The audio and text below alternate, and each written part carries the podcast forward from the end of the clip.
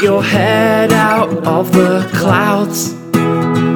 Get your feet back on the ground. Get stuck into pop culture. With Stick Around.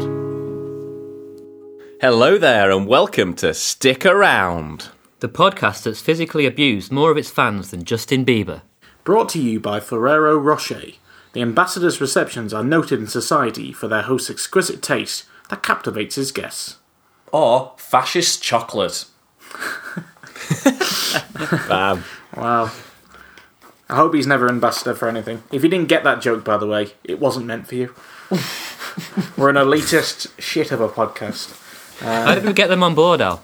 Um, basically, I've been posing as uh, German.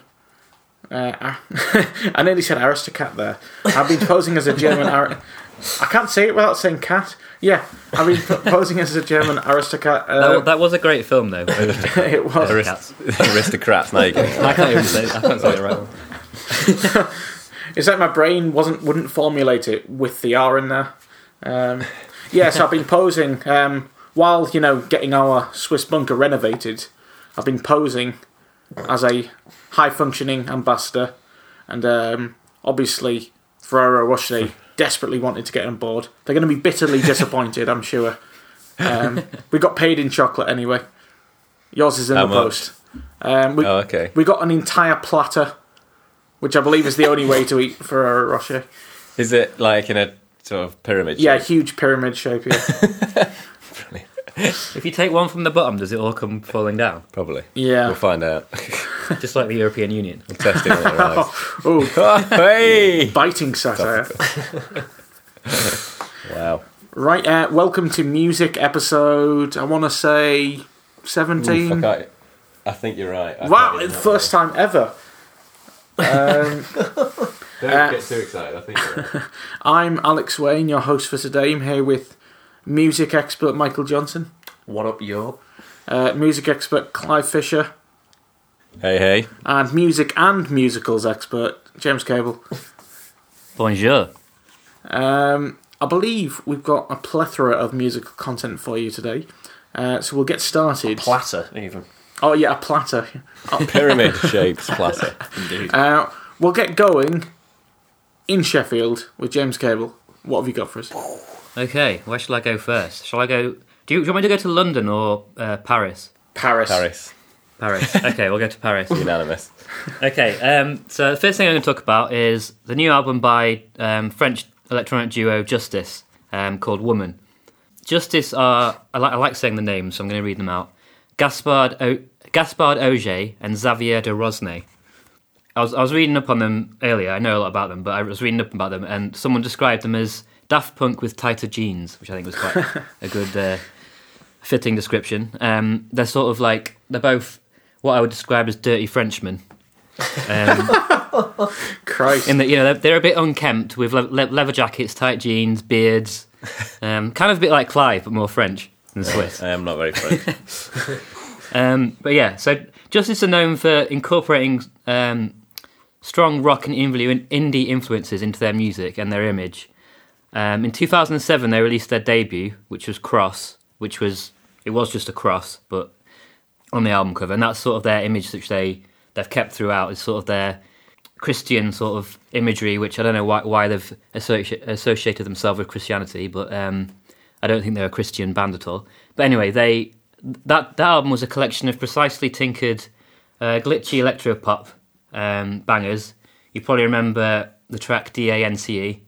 Um, do the D A N C E one two three four five.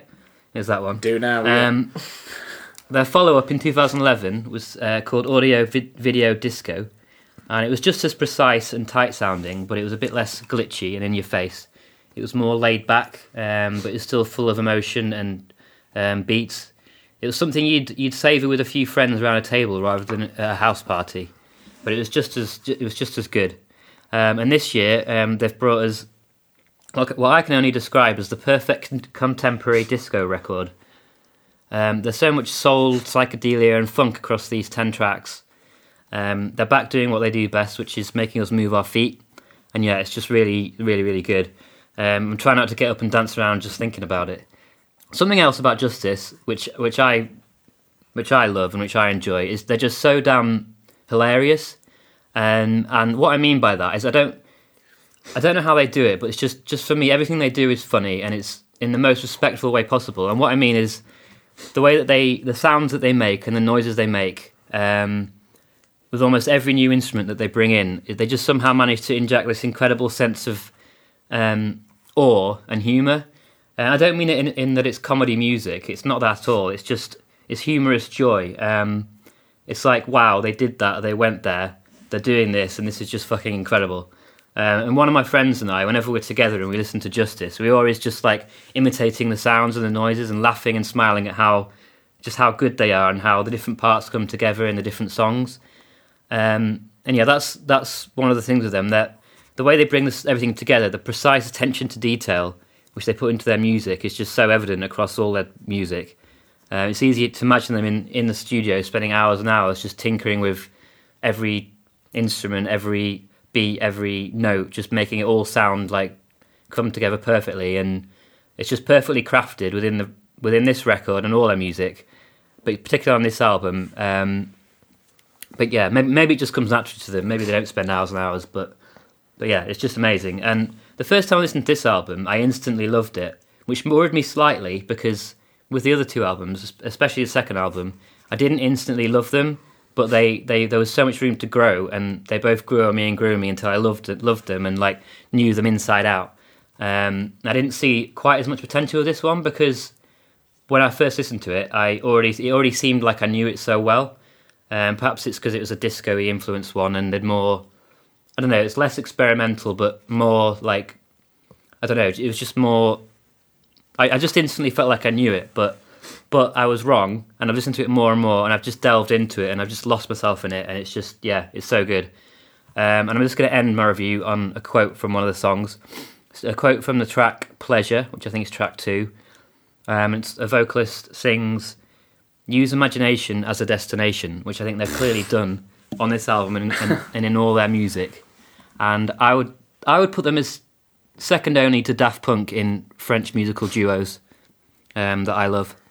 And yeah, it's really really good. Justice Woman. Sweet. Wow. That does sound good. Um, yeah, I'm- I've, I've never listened to I'm assuming, Michael, you will have listened to them at some point.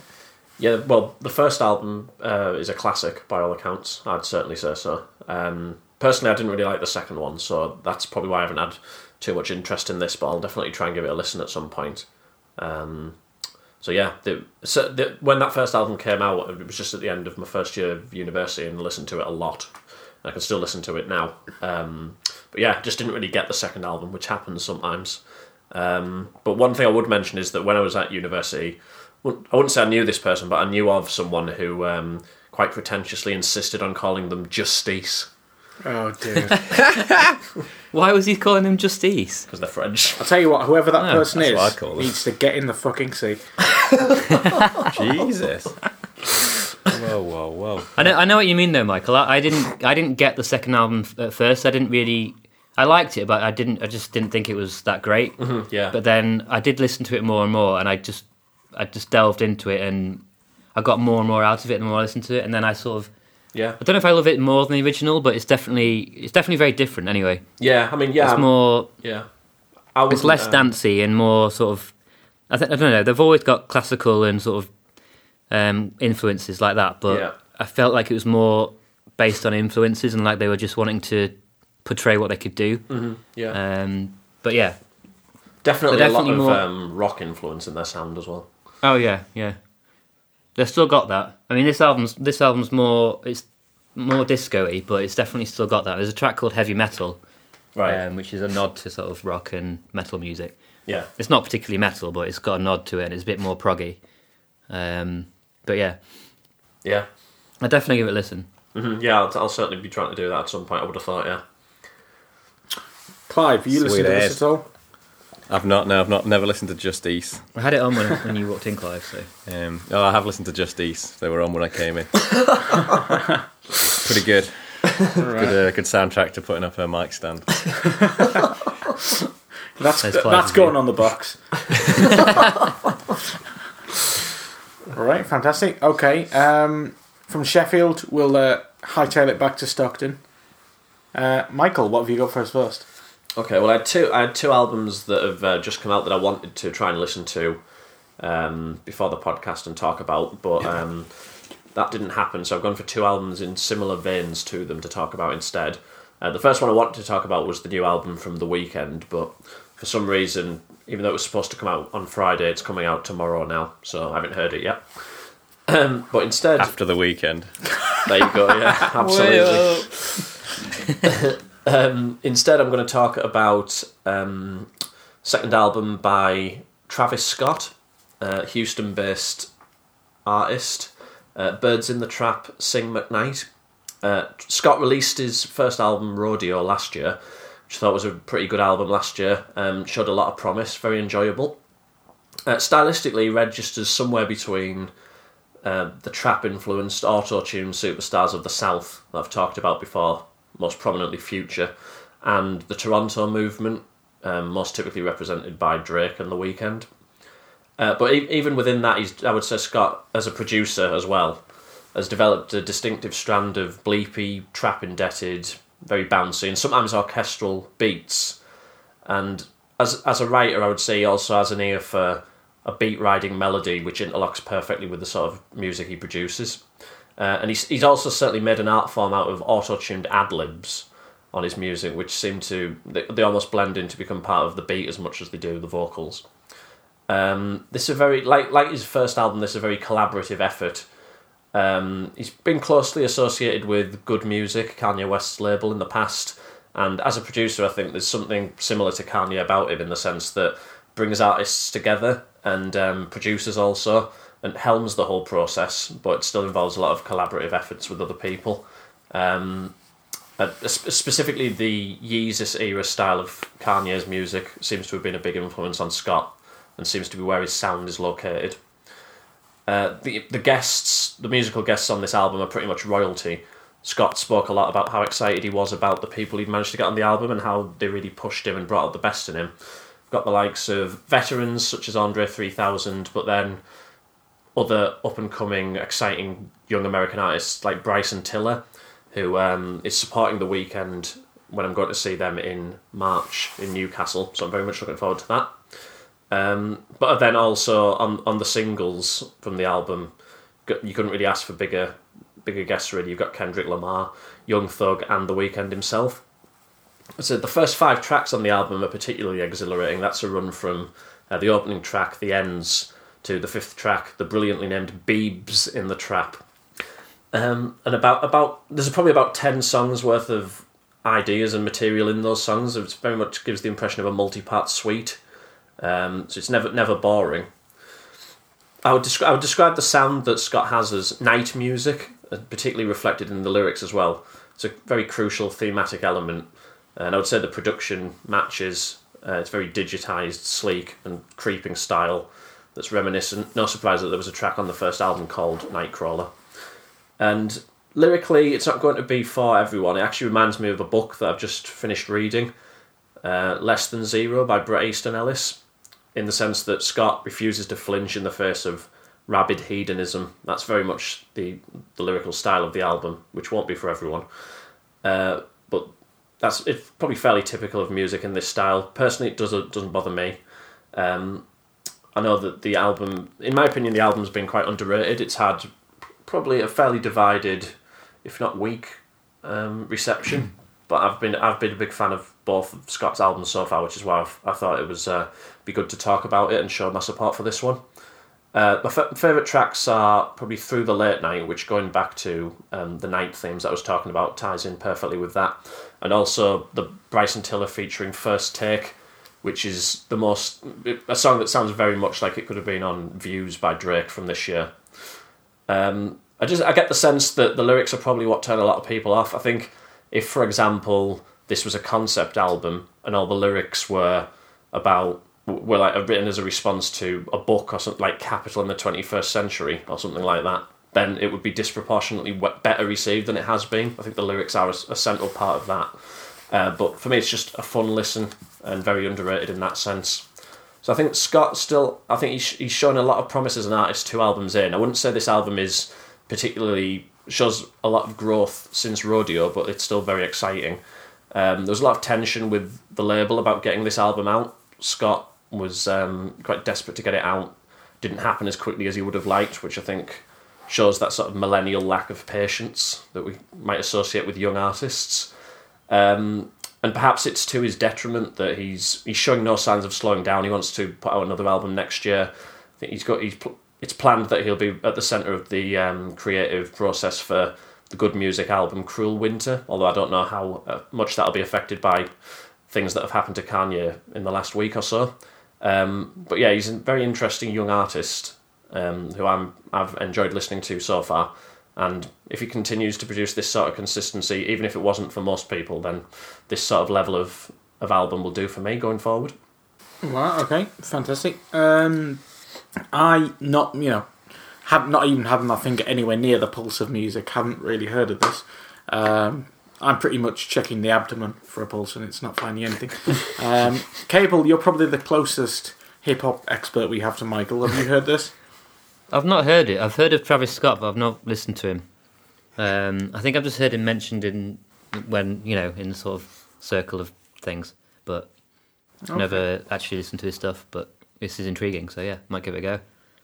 Right. Um, Clive, you're, I mean, you're definitely on the pulse of music, but you're often as much of a layman when it comes to this genre as me. Have you heard this at all?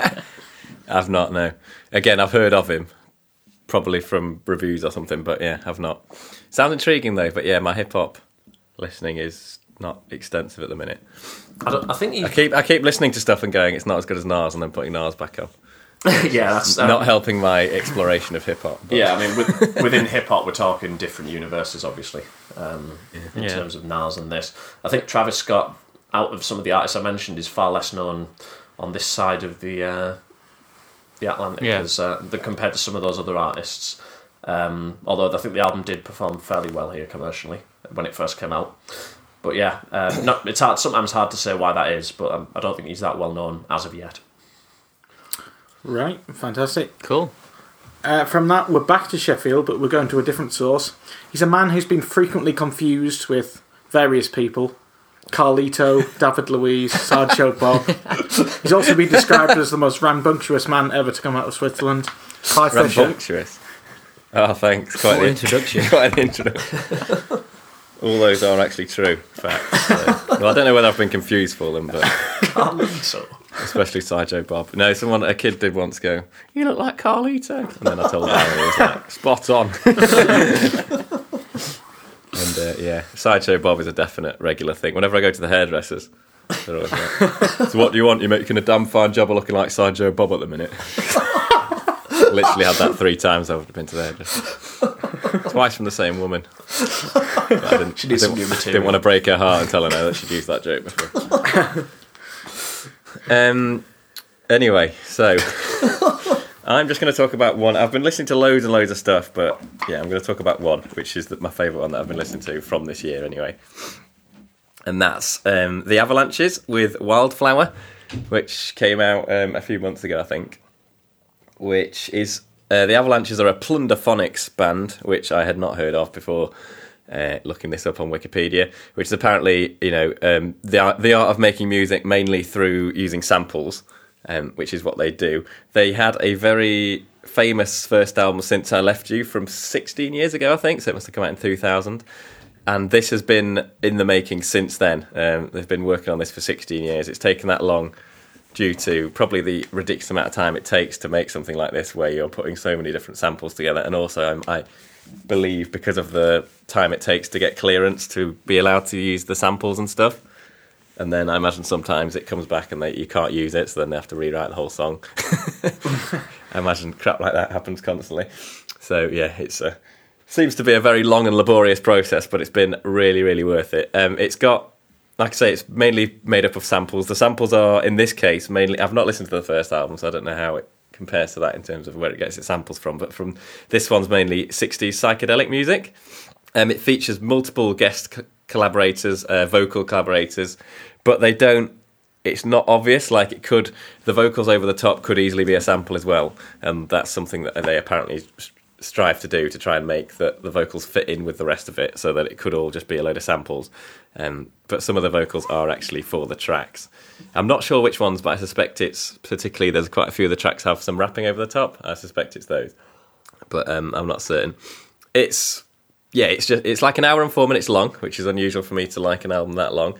But it's absolutely brilliant. Um, I put this on basically every morning when I get to school, when I'm prepping shit for the for the day, and it's just an hour and four minutes of like really happy. It's just like a really really good feel good album. There's loads of different stuff going on, but unlike a lot of feel good albums where it's kind of en- uh, entertaining on the surface, there isn't, but there isn't much to it. I think that's a risk that sort of happy music sometimes takes. This is totally not like that. There's so many layers and so many interesting things going on, and because there's samples from all over the place, like rapping from now, samples from the '60s, and then there'll be a bass line from the whatever 2000s, and it just sounds. It all meshes together to make this really unique kind of positive sounding sound for the whole hour and four mm-hmm. minutes. And yeah, I, I just absolutely love it.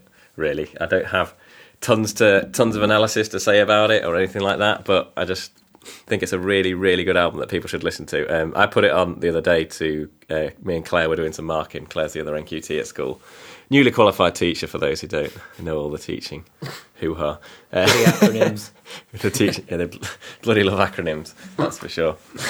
Um, we were marking and listening to this, and she loved it. So I think people who probably necessarily wouldn't normally listen to it should check it out because it's just really, really damn good. And it's quite, despite it being pretty experimental and crazy, it's very accessible. I think all the yeah, there's just so many really, really good samples, and there's the odd hilarious one. Like there's one some sort of I think it's a TV commercial taken from a film or something where some guy's going on about ethereal cereal. It's amazing. I want some of that for breakfast. But that would have a really slow, He's talking about ethereal beautiful cereal and how, it ha- and how it has three units more of pectin than any other cereal or something. And then some guy's going, "No shit!" it's just brilliant. Random uh, interludes like that, and yeah, but it's a brilliant mesh of sound and a good, great celebration of music. I think is probably what I'd say about it. So many different samples from all over the place, and they work together so brilliantly. And yeah, I can only imagine how long this kind of thing must take to make, just because of the amount of things that they've put together and had to, whatever, beat match and all that kind of stuff. And it just flows seamlessly from one into another. Yeah, check it out. Really, really, really good. Probably my favourite album of the year so far, which is pretty high praise. So Right. at the minute, anyway. I've heard of this band and I've heard maybe one song. I believe they've got a famous song, but I can't remember what it Frontier. Psychiatrist. I think that might be the one I've heard. How does that Straight go? in there. How does it go? Give us a give us a give us a hum. Yeah, give us a give us a demo. Give us a sample. I wouldn't even know where to start. It's, it's one of those manic songs you'll ever hear. Right. Okay. What's it called again? Frontier Psychiatrist. I'm getting it on.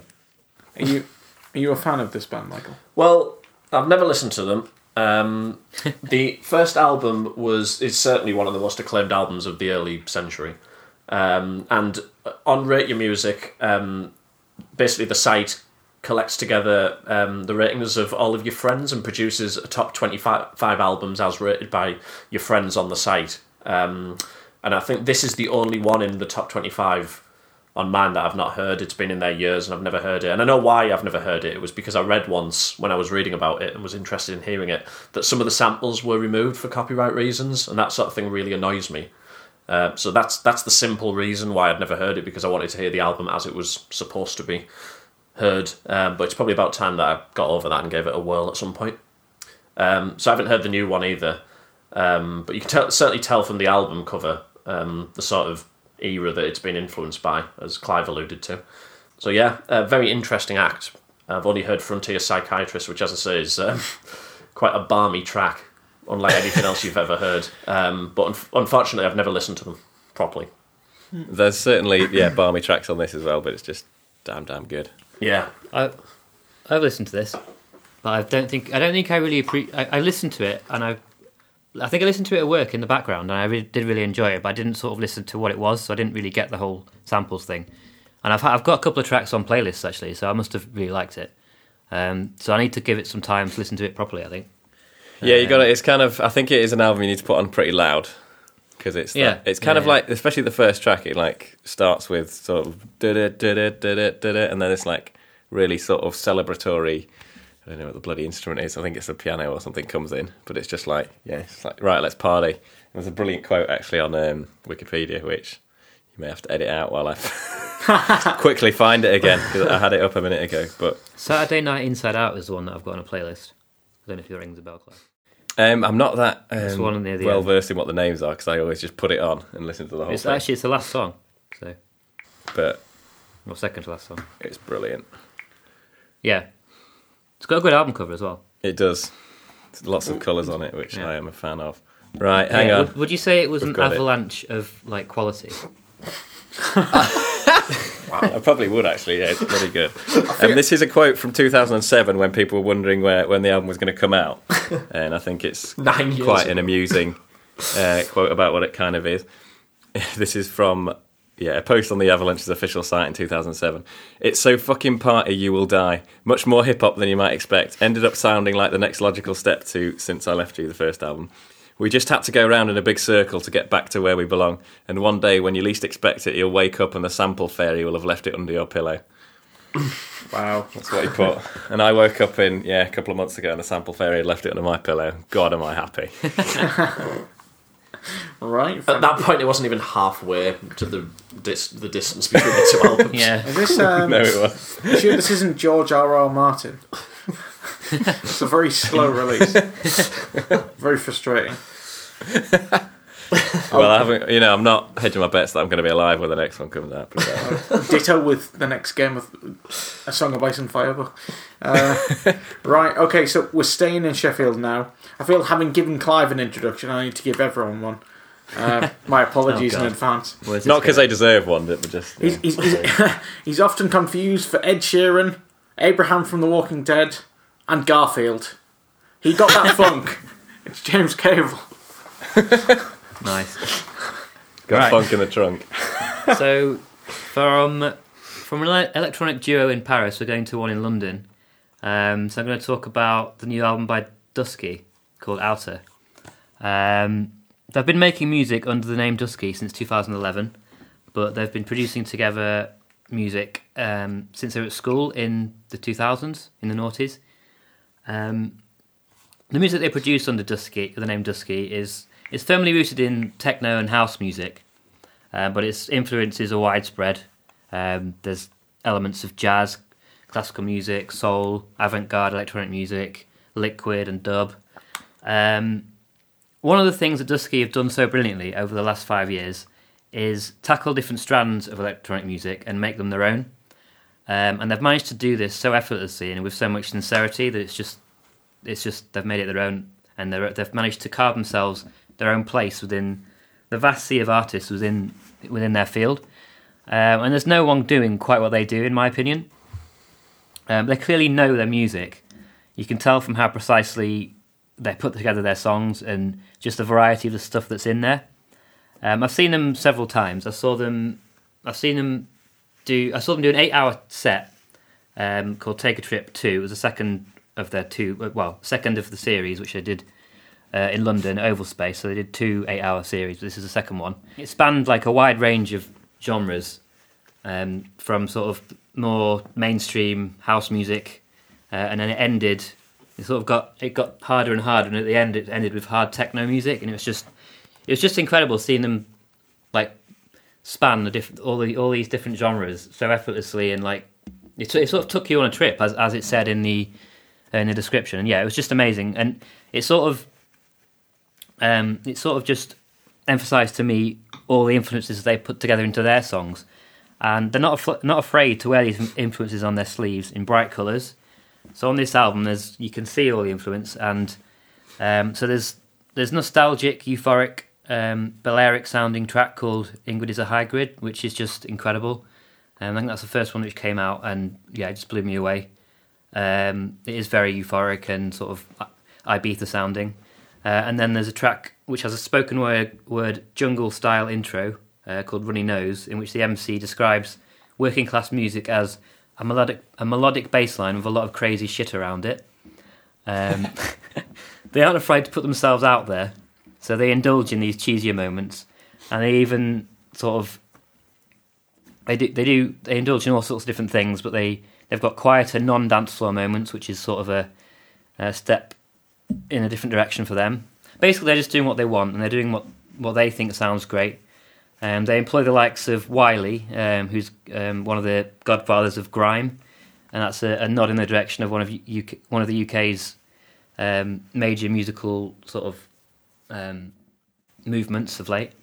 Um, there's there's a track with indie influenced vocals from a guy called Solomon Grey. It's called Long Wait, and it sounds like it shouldn't work having like that, that style of vocals with sort of deep bass lines and frantic house melody, um, but it just does. And, and there's a collaboration with Gary Numan um, on a track called Swansea. I can understand why some people might be unimpressed with the sort of amalgamation of styles and influences on this album.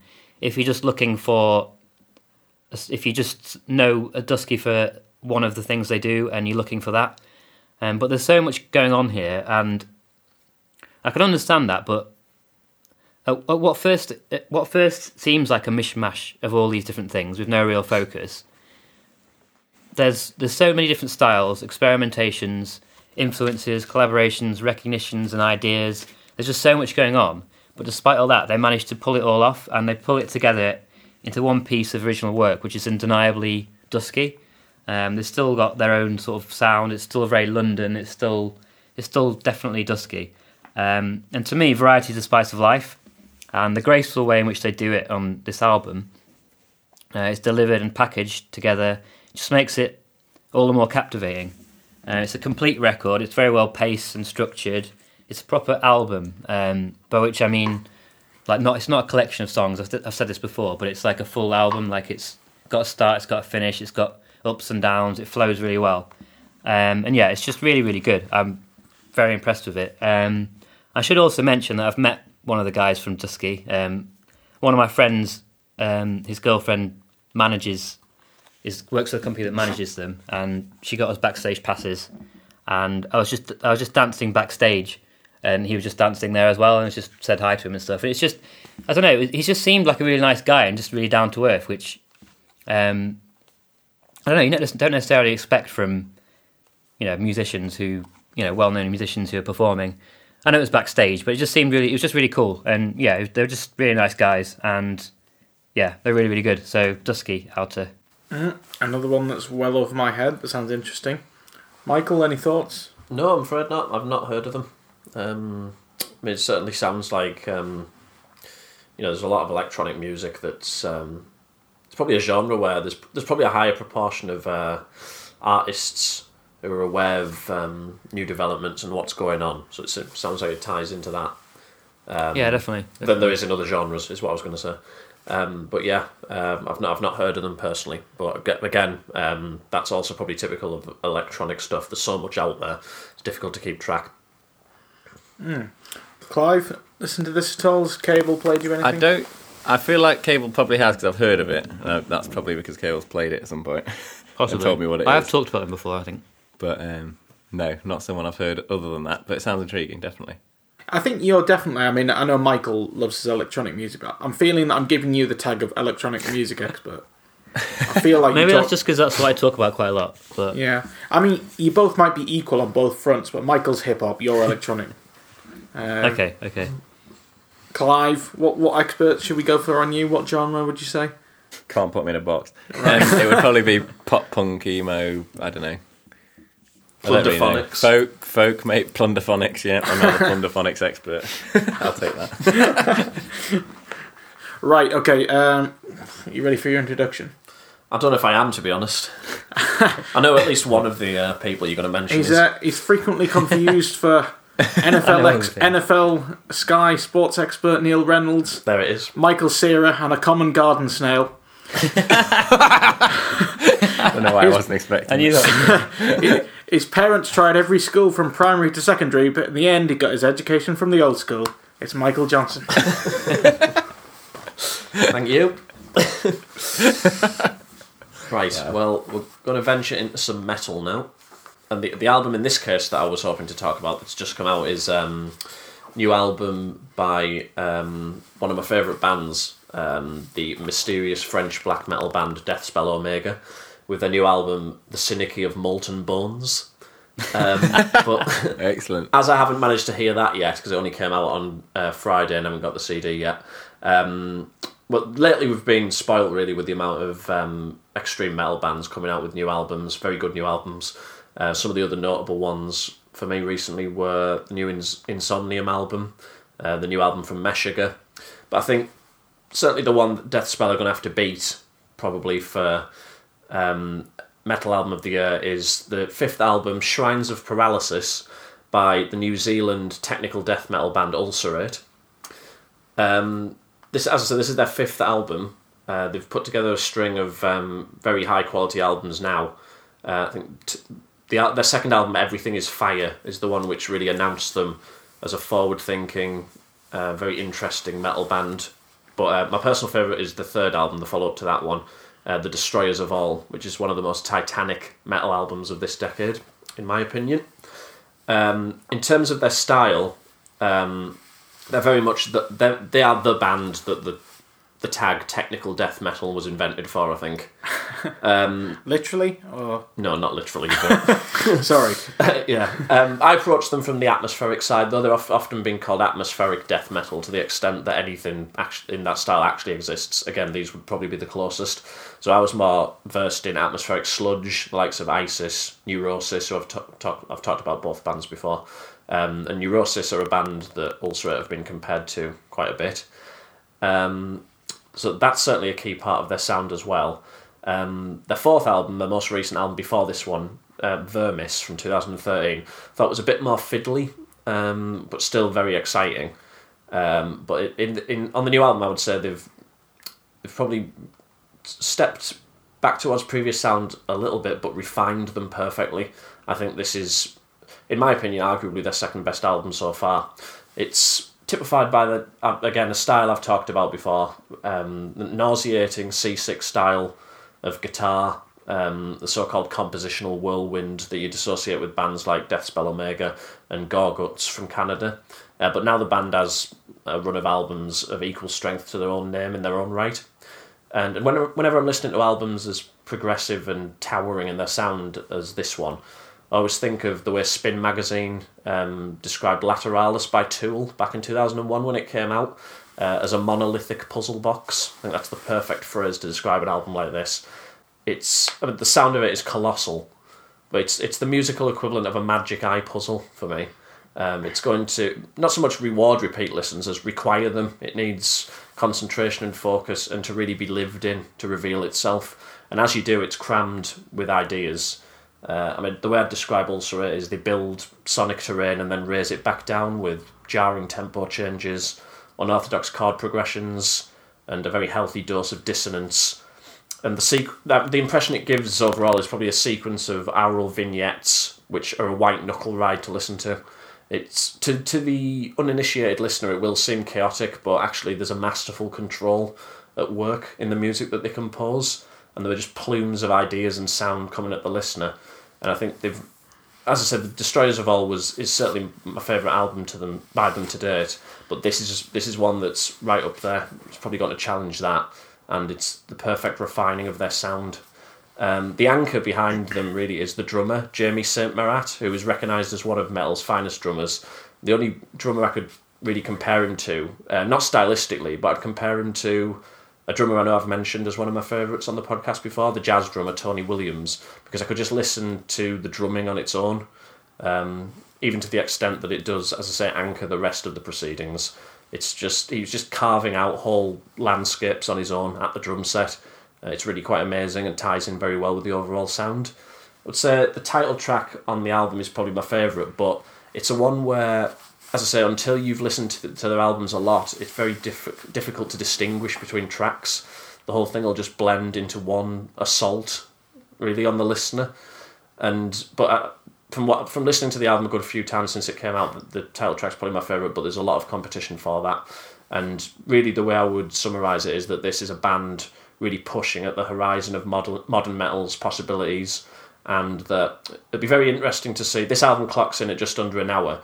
Um, as I say, I haven't heard the new Deathspell Omega album, but by all accounts, it's um, an absolutely crazy album, which similarly is packed with ideas and compositional chaos, and is clocks in at much more Clive-friendly twenty-seven minutes. um, so yeah, that'll be an interesting contrast to hear. But Ulcerate have really set the standard for 2016 with this one. Love it. Right. it's been a while since you've talked metal. I feel. Is it? I don't. Can't I don't remember. know. Probably since the last So this this, been a this while. is technical metal, is it? Yeah, I mean, this is pretty technical stuff that I'm not going to pretend to understand myself musically. You know, I only go off how I feel when I listen to it. Um, but it's it's clear that this is, as I say, a really skyscraping record in terms of ambition and achievement, um, comparable to some of the finest extreme metal bands out there. And I would say Ulcerate have they've been consistent enough now across albums to really belong in that sort of company. So we've had technical metal, we've had black metal. What else have we had on the podcast? Plunderphonics. What, Maybe just metal. metal wise? Metal wise, you've introduced Sludge- on the podcast. well, I sludge think metal. Sludge metal, yeah, I remember that. I didn't cover it in in length, but I remember when I mentioned um, Four Phantoms by Bell Witch, and you were particularly amused by Funeral Doom metal. Oh, funeral, yeah, probably my favourite still, yeah. yeah, there's a good one. yeah, there's no end of tags, obviously, but at, at the end of the day, this this isn't um, this is death metal, but um, it's not necessarily going to appeal to people who are big fans of um, your more typical iconic death metal bands, whether it's from Carcass to Immolation. It's not an area of metal I'm as well versed in as others, um, but this particular style that sounds like some of the bands I mentioned is very much up my street. See, I'm just imagining when you say technical metal to me, I'm just imagining the front cover is like the schematic of a guitar, um, just blueprints galore.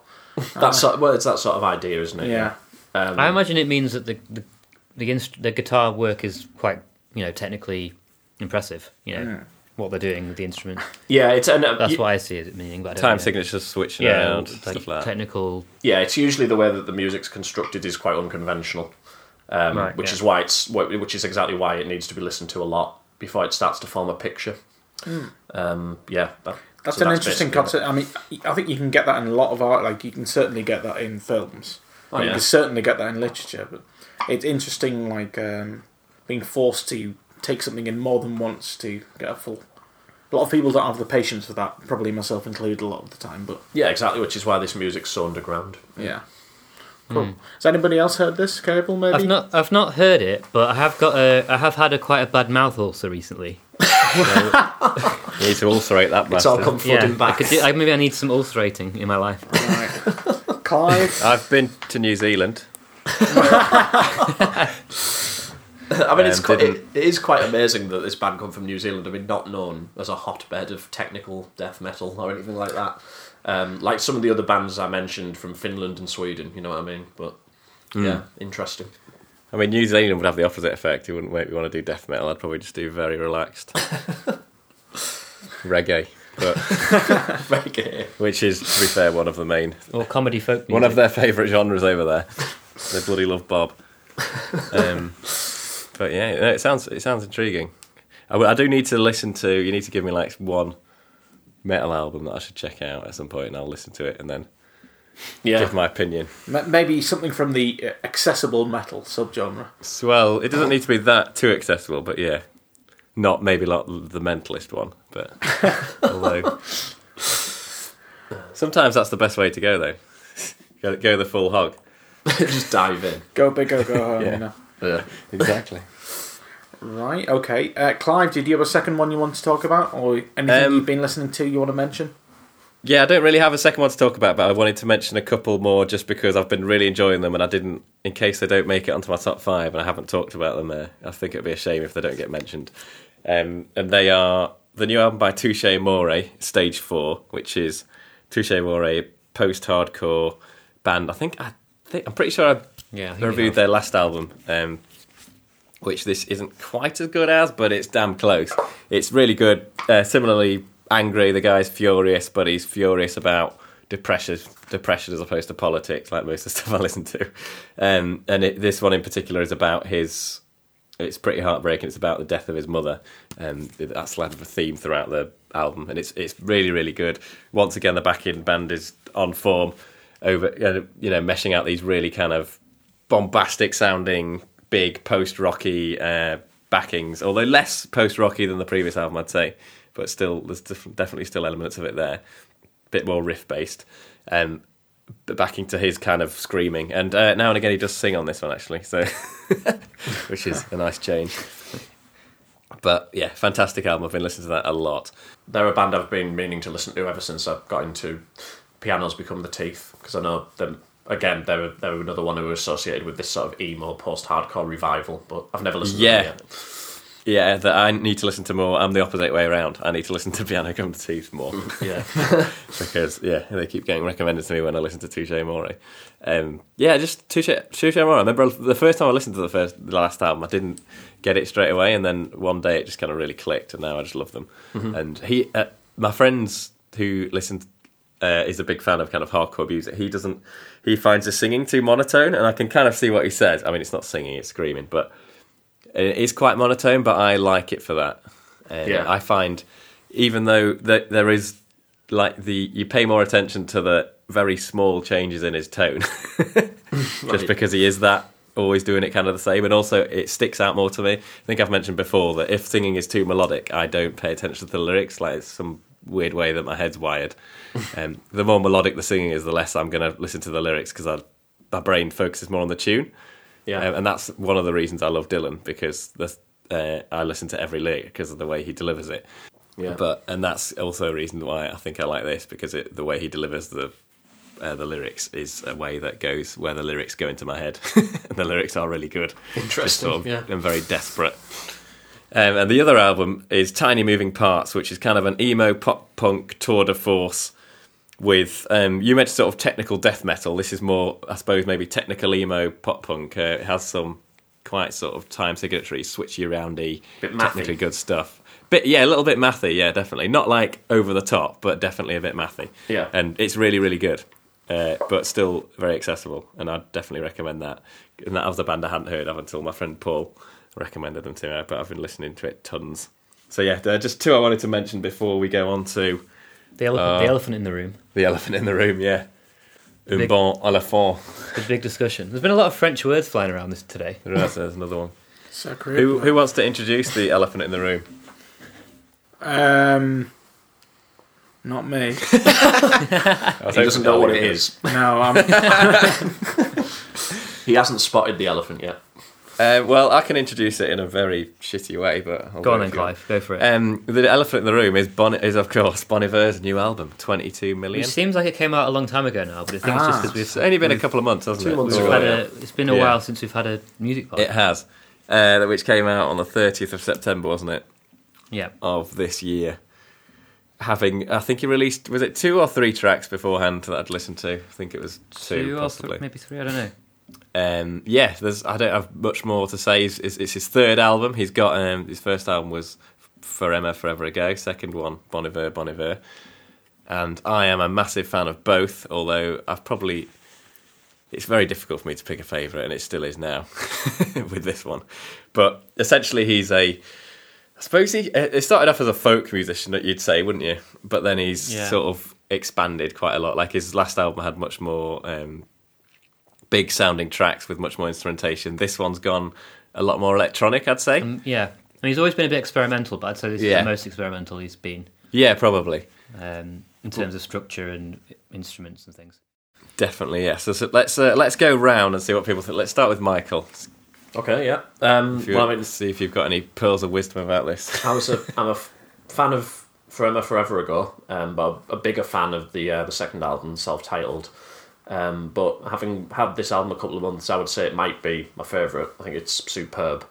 The sound, as is as you sort of noted, it's it's not hinted at. It's the perfect incorporation of more digitized style of music into the singer-songwriter mold that Vernon originally comes from and I think the album comments a lot on personal crisis and decay, and the sound reflects upon that as well.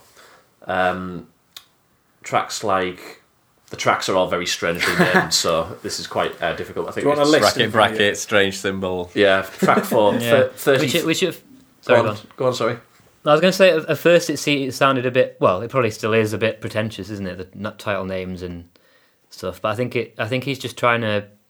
I think he likes the idea of getting away from the norm and like, like with his songs especially as well on this album. They remind me of Xbox Live gamer tags. Uh, the 33 A God is the one that was, or just 33 God. Yeah. Um, I mean, when I first heard that, but which was before the album's release, I just couldn't believe how perfectly it seemed to have progressed his sound. Um, it's, it, Vernon's so economical with his vocals. Every line you really anticipate and hang off every every single line that he delivers. The songs are so fragmented, so that tiny bits of music are just as memorable as hookier moments. Um, Circle is another huge standout. The slow burning horns that build to really Yeah, yeah, beautiful yeah. crescendo. my favourite as well. And it's just packed. It's packed with moments like that. Um, so yeah, I couldn't be a bigger bigger fan. At first, some of the more interlude style tracks, um, I didn't get anything from. But then on repeat listens, I was more like, how did I not appreciate this before? I love it. Um, so Yeah. yeah. the whole thing um, is uh, is a very strong album. It's definitely one of my favorites of the year. That track uh, Seven One Five Creeks, where it's basically just um, a cappella for most Yeah. of it, is one of my favourites. Um, yeah, definitely. one of the things I love about it is well, about probably about all of his stuff is his his lyrics don't necessarily make sense and they're all a bit sort of random. But what I like about it is that you can different different people pick out different bits. Like I'll, I'll when I listen to, listen to it with people, I've found I've I've sung one line and someone else has sung another bit of a line, and it's just I don't know. You, you sort of latch onto the different bits, and there's so much. I don't know. It's just yeah, and they just you can sort of form your own meaning behind them as well Yeah, even though there is obviously meaning behind it, but it's sort of quite vague in what it is, and it's just Yeah, certainly, I'd agree with that. And the sound of it is so autumnal. Like it couldn't have been come out at a Hmm. more perfect time. Thirtieth of September, I think it was. Um, He'd probably say it was fall-like rather than. There you go. If, if you want to go with that, yeah. apparently Kanye West has once described him as uh, his favorite living artist. So Yeah, well, I was I was going to say that we again Pre or post meltdown. free, I think. Yeah, um, another way we've been spoiled this year is uh, releases by all of really all of the most forward-thinking artists in commercial music. Um, Kanye West, Bon Iver, Frank Ocean, who his most recent album is also, in my opinion, a masterpiece. I didn't want to speak about it at length because it is lot, even longer since that one came out. Um, so in that sense, and then there's others that I don't personally necessarily um, love as much as those three, but I'd put James Blake in there. He released a new album which I haven't heard as yet. Um, yeah, it's good. I yeah. saw him actually a few weeks ago. oh, did you? Yeah, he, yeah, he was amazing um, as always. yeah. So we we've not done too badly this year at all, and this certainly one of the finest examples of that. My my thoughts are very brief on this album because I've only really listened through it twice, um, and to go back to what you were saying earlier about that metal uh, technical metal band was it Ulcer? Ulcerate. Ulcerate. Ulcerate, Sorry, um, I feel that this I think this is a type of album that deserves repeat listens. Um, I've got to admit I was fairly fairly shocked at kind of the style of it to start with, uh, more electronic in nature. Um, but no, I, I, I grew to love it. I mean, um, I'm a big fan of this. Uh, the first person to introduce me to Bon Iver was actually Clive, although I didn't know who they were at the time. Um, or who Justin Vernon was anyway. Um, but Michael let me steal his music, and um, certainly one of my, my, one of my favorite artists. One of the few artists as well who I will go out of my way to listen to a new release. Um, One of, one of the other things which I just remember, just thought about was um, one of the things I got from listening to it was nostalgia instantly, and f- f- I think that's because it's so it, it sort of echoes the previous two albums, and you get you sort of hear little bits which remind you of the previous two albums. I Definitely. don't know if you, either of you got that, but Yeah, I think the totally way I think I've mentioned this before, like the the stuff it is.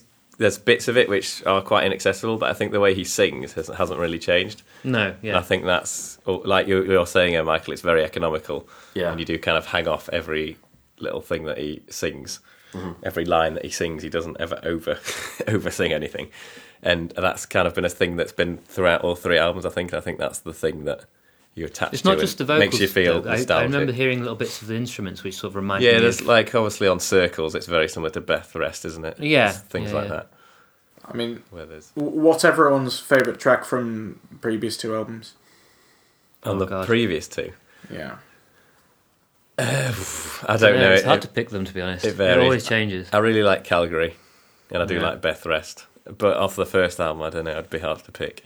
I really like I really like the opening track um, from the self-titled Perth. Oh yeah, Yeah, that's really yeah. good too. Well, they're all really good. Holocene yeah. as well. It's not self-titled. Wow. People get this wrong. okay, whatever. Because his name is Bon Iver and the title of the album is Bon Iver, Bon Iver. So it's like double self-titled. See, I it's never. not Bon Iver, Bon Iver. It's Bon Iver, Bon Iver, Bon Iver. See, it's always really confused. I like to th- when I hear Bon Iver, I like to think, oh, that's a band, but then I think to myself, well, no, that's really just Justin Vernon plus Yeah. musicians. It's not like. But at the same time, you've got to give credit to the other musicians he's using. But they're But it, it's it's not just for Justin Vernon. It, it's his because he does other things. It's his project called Bon Iver. If you know what I mean. yeah, Like his certain style of Bon Iver is a thing, and yeah, I don't know. definitely. It's really, really good. Um, I think. Yeah, it's just it gives me a feeling that I don't get when I listen to other artists. The first time I listened to a Bon Iver album, I remember the first time I listened to the Yeah. second one. I was on the death train between Bolivia and somewhere. I can't remember where it was. um, and yeah, I listened to it on that. It was pretty awesome. This time was less epic. I think I was walking to work, but I listened to it at six o'clock in the morning when I was driving to somewhere. But But, yeah, it's- each of his albums have sort of come at a different stage in my life in a way. mm, it always feels like an event, doesn't it, when you're listening to it? And it's, it has that kind of epicness to it, which Yeah. fits that. And I'm glad it Definitely, doesn't happen. Like I'm glad he only releases them once every. You know, there's But not I one think- every year. One of the things he's sort of struggled with is, and which he's come across a lot on this album, is the sort of the fame and like everyone treating him as an idol. Um, I think he's sort of, you know, he's just a normal guy and he just wants, like, he's sort of struggled with the fame and all the attention, which I think comes across. Yeah, None of the um, in, in none of the promotional material for the album was he um, photographed without his face somehow being obscured, which was clearly a comment on that. Yeah. yeah. Also, wh- where else are you going to hear an album with the lyric "fuckified" in it? Yeah. yeah, he makes up words, doesn't he? Basically, yeah. Is this the first? Did he use samples on the last album? You, I don't know actually.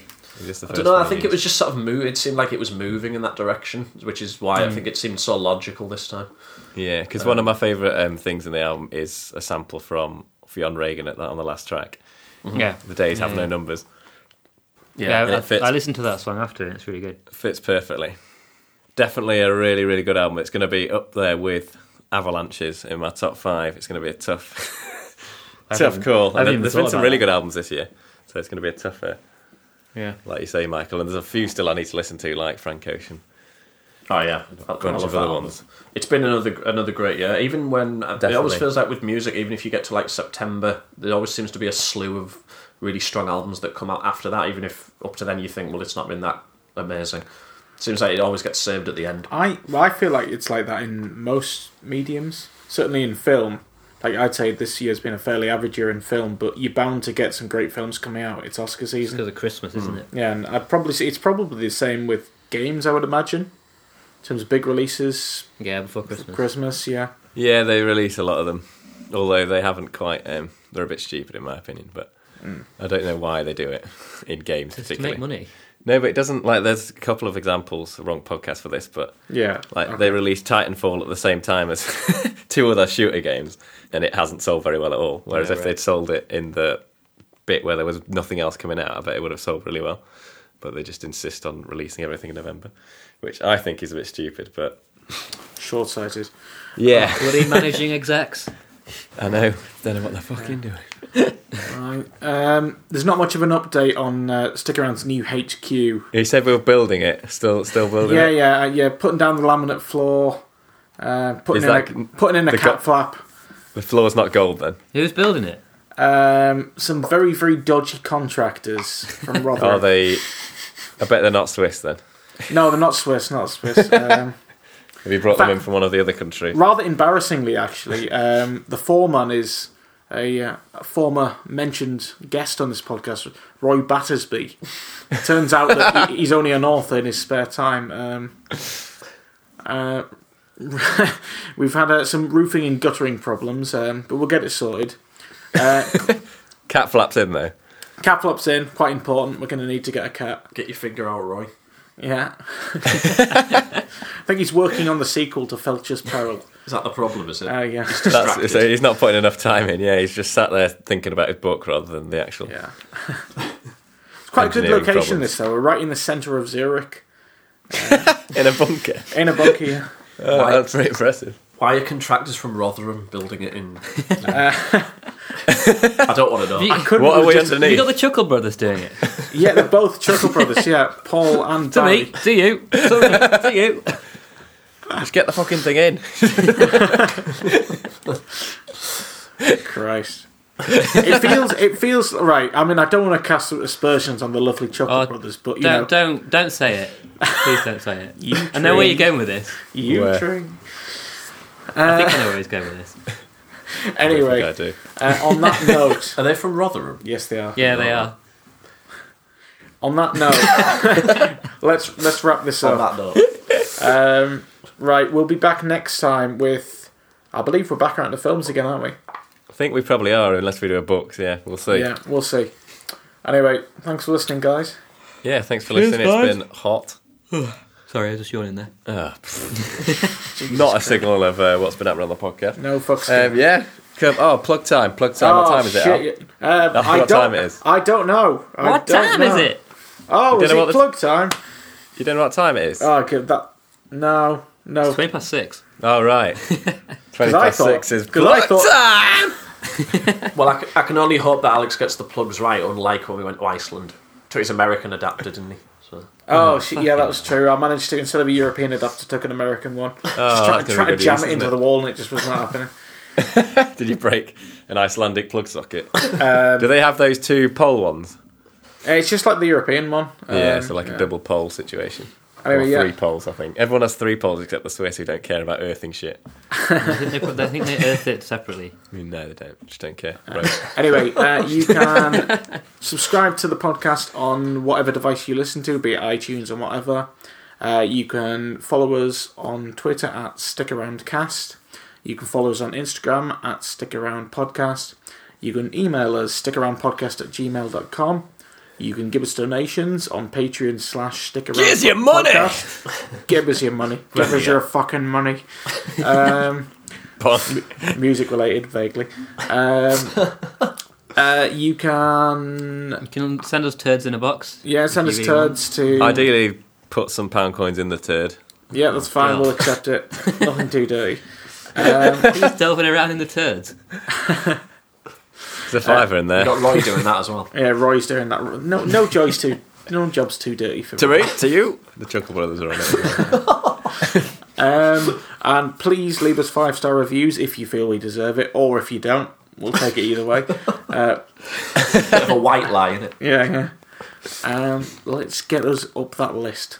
Anyway, uh, yeah. Thank you list. very, thank you very much. Oh, that's probably the worst plug time of all time. That that was that Pretty was, good, actually. It was pretty good. Start Yeah, off well. professional. Yeah, uh, but not not the charm of your usual bungling nature, Clives. um, Yeah, it's too corporate. yeah, but far too It's corporate. like, you've, it's like you've been rehearsing it for weeks. Right. Anyway, see you later, guys. Thanks for listening. See ya. Bye. Stick around. Stick around. Ta-ra. That's very guttural. Um, Thank you all for listening. Rest assured that you have found the best podcast in the universe. Weetabix! It's Stick Around.